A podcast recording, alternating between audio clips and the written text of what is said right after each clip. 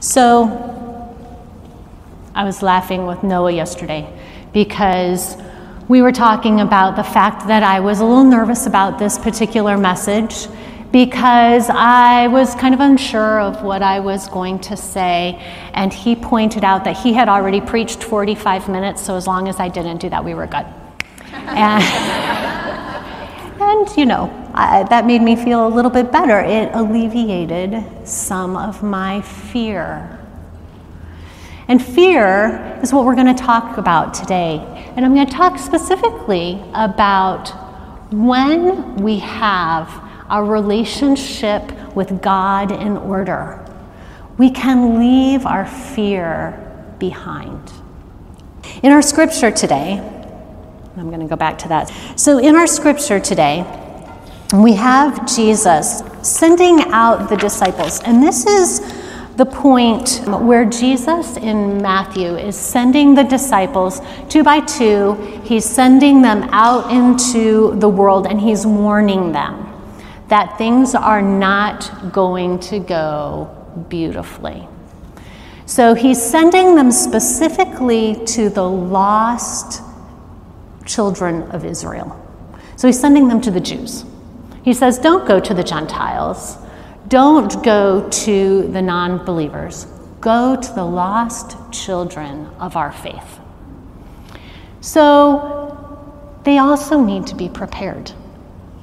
He says, Don't take any money. You're going to go and you're going to find a hospitable home. And if you go and speak in towns where you're not welcome, don't worry.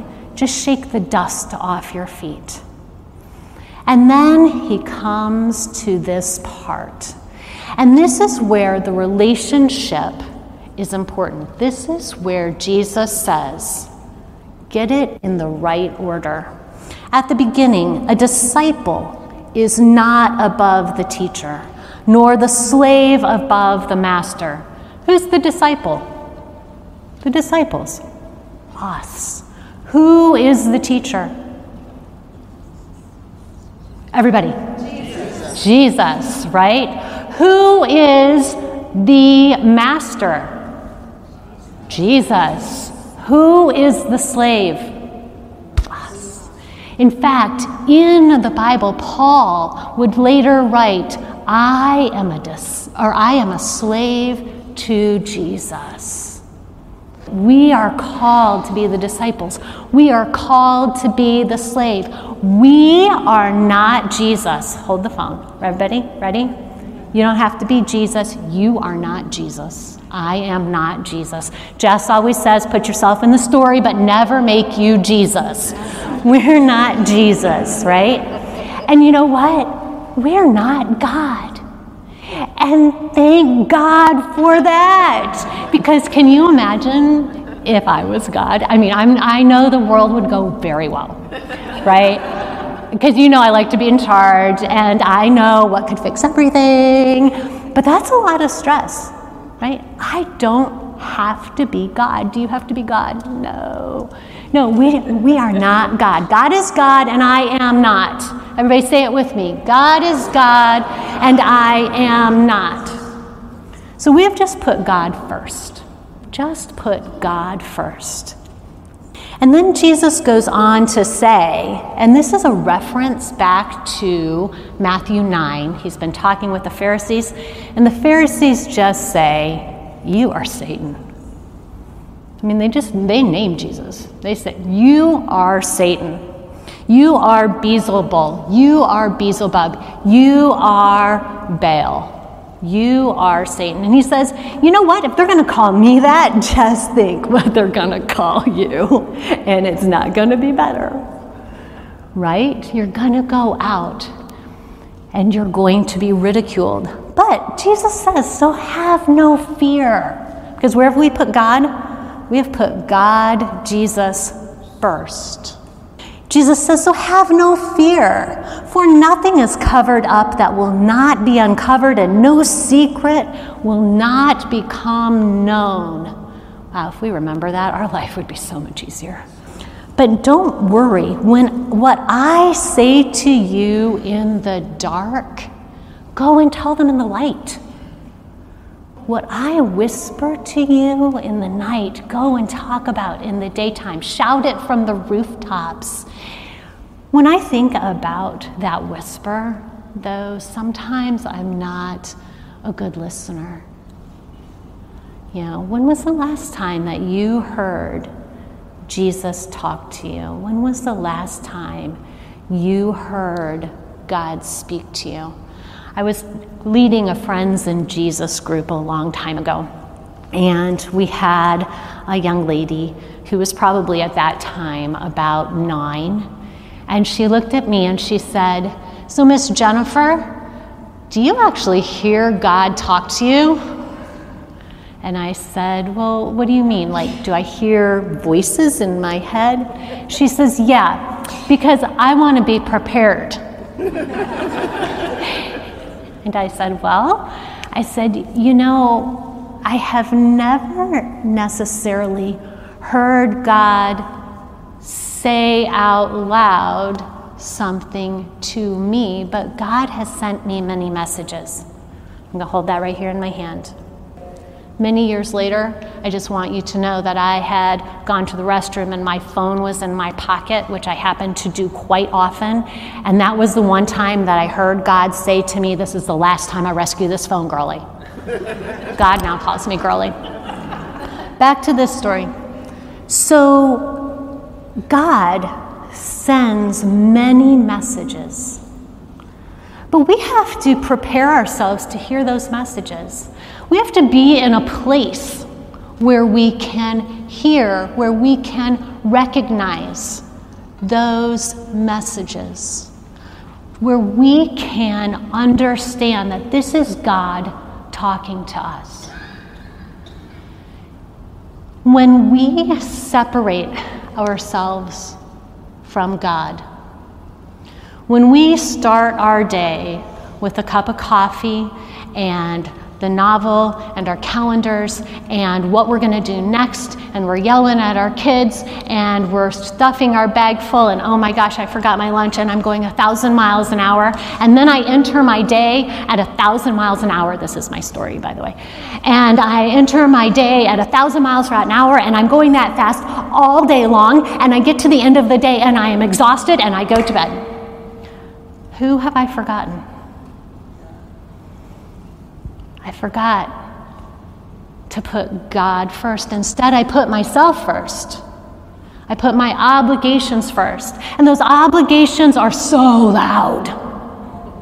It is true, right? The squeaky wheel gets the oil. Those obligations are so loud.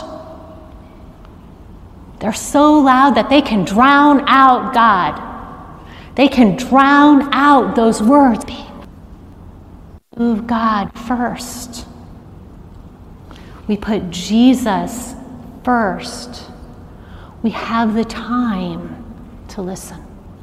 We have the moment to hear. We might become more aware of what's going on around us. We're more aware of the people around us, of the way God's using them to teach us the way God's using this place to teach us, the way God's using our day to day to teach us. The whispers. And then we're able to share them. Whispers from the dark, we share in the light. We shout them from the rooftops.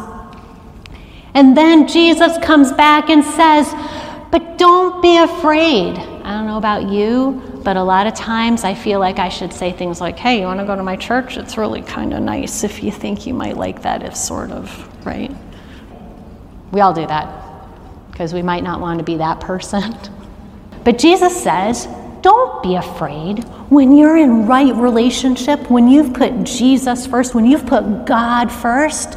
You should have no fear because you are valued more than many sparrows. God is right there with you in every moment. If you are not welcome, just shake the dust off of your feet and move on. Don't be afraid to shout from the rooftop, to expose the Word and the love of God to the world in the light. Then Jesus moves on. For everyone, therefore, who acknowledges me before others, I will also acknowledge before my Father in heaven. And whoever denies me before others, I will also deny. Ooh. That always makes me think of Peter. When Peter denies Jesus three times, and yet, even in that denial, Peter's not lost. Peter is not lost. If we go back a little bit, it says, Do not fear he who can harm or kill your body. Instead, fear the one that can kill your life and your soul. Also saying, Be in awe of the one who can bring you life, who can bring you resurrection, as Jesus did for Peter. And then here's the ugly part, because I think we're all okay with, like, yeah, people can call me names and I can move on from that. And people can be judgmental, and I can move on to the, from that. But then we have Jesus saying, Whoever loves their father more than me is not worthy of me. Whoever loves their son or daughter more than me is not worthy of me. Anyone who loves their husband, their wife, their life partner more than me is not worthy of me. I think about my kids and I think about what if someone came to me and said that they were gone. And I had a choice to bring them back. If I would stand up and deny God, what would my first response be? I want my babies back. I would do anything. Just the thought of it, you know, if you're a parent, the thought of it, the physical horror it brings to your person is unbelievable. And yet, Jesus says, Put me first. Put me first. There are many child psychologists today who are saying that parenting is slacking, that our kids are taking the lead, they're becoming alpha in the households, because we're so concerned as parents with how our children are feeling in that moment. And if we could just negotiate three pieces of broccoli, right? And could we negotiate bedtime? And could we negotiate all these nurturing things that we know our children need? When we do that negotiating, many of these experts, and I would love to give you a whole list of their names, and if you want them, let me know.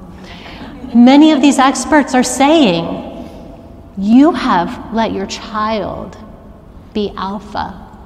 And it's leading to anxiety, it's leading to stress, it's leading to um, kids not understanding how the world operates, it's leading to self centeredness. It's leading to their primary state of being unhappy and dissatisfied because we've let them be alpha.